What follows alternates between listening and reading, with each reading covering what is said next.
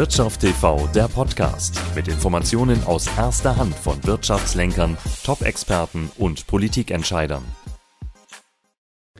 Was steckt denn nun wirklich äh, stärker hinter diesen DAX-Rekorden? Gute Quartalsberichte von Unternehmen, besser als erwartete Ausblicke oder die große Geldversorgung der Notenbanken?